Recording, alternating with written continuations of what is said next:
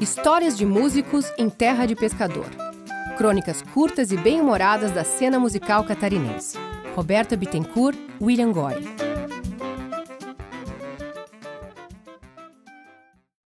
Serenata 1 Era muito comum naquela época, em meados dos anos 90, comemorar o aniversário de alguém da família ou de amigos com serenatas.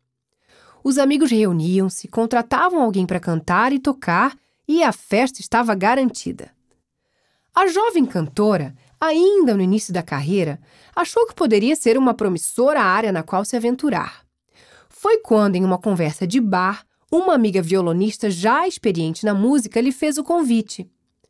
Puxa, você canta tão bem! Gostaria de ir comigo amanhã fazer uma serenata para uma amiga? Ai, será? Vai ser uma boa experiência para começares. Te pago uma pizza e bebemos alguma coisa depois. Que tal? Bom, vai ser divertido, topo sim. No outro dia, lá estava a jovem cantora, feliz e ansiosa para o dia da sua estreia no mundo das serenatas. O grupo era formado pela cantora, uma violonista, um saxofonista e um pandeirista. Chegaram ao local e esconderam-se a uns metros da casa. Deram uma passada por cima nas músicas e deixaram o improviso tomar conta do momento. Começaram por uma música muito tocada e conhecida pelos serenatistas, que dizia assim: Escute essa canção que eu fiz só pra você. Jamais amor tão grande viu em mim nascer. A noite é tão bonita, a lua está a brilhar. A solidão que eu sentia, enfim vai terminar. Nesse momento, a cantora tinha de falar o nome da aniversariante ou da pessoa homenageada assim: Fulana, abre a janela querida. Empolgada, a cantora já vinha mentalizando no caminho o nome da aniversariante para não esquecer.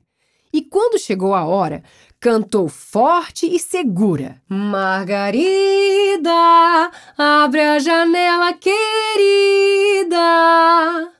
Naquele momento, o grupo começou a dar gargalhadas e ninguém conseguia mais cantar, a não ser a cantora, que seguia firme em seu solo para Margarida, sem entender o motivo de tantas risadas, mas também achando engraçado por causa da rima. A janela demorou a abrir e a cantora recomeçou a música. Nessa hora, a amiga que estava ao lado, já se recompondo das risadas, gritou: É Margarete! A cantora ficou muda, arregalou os olhos e viu a janela abrindo-se com Margarete afinada de rir, já entendendo tudo e chamando todos para entrar e comemorar o aniversário da Margarida.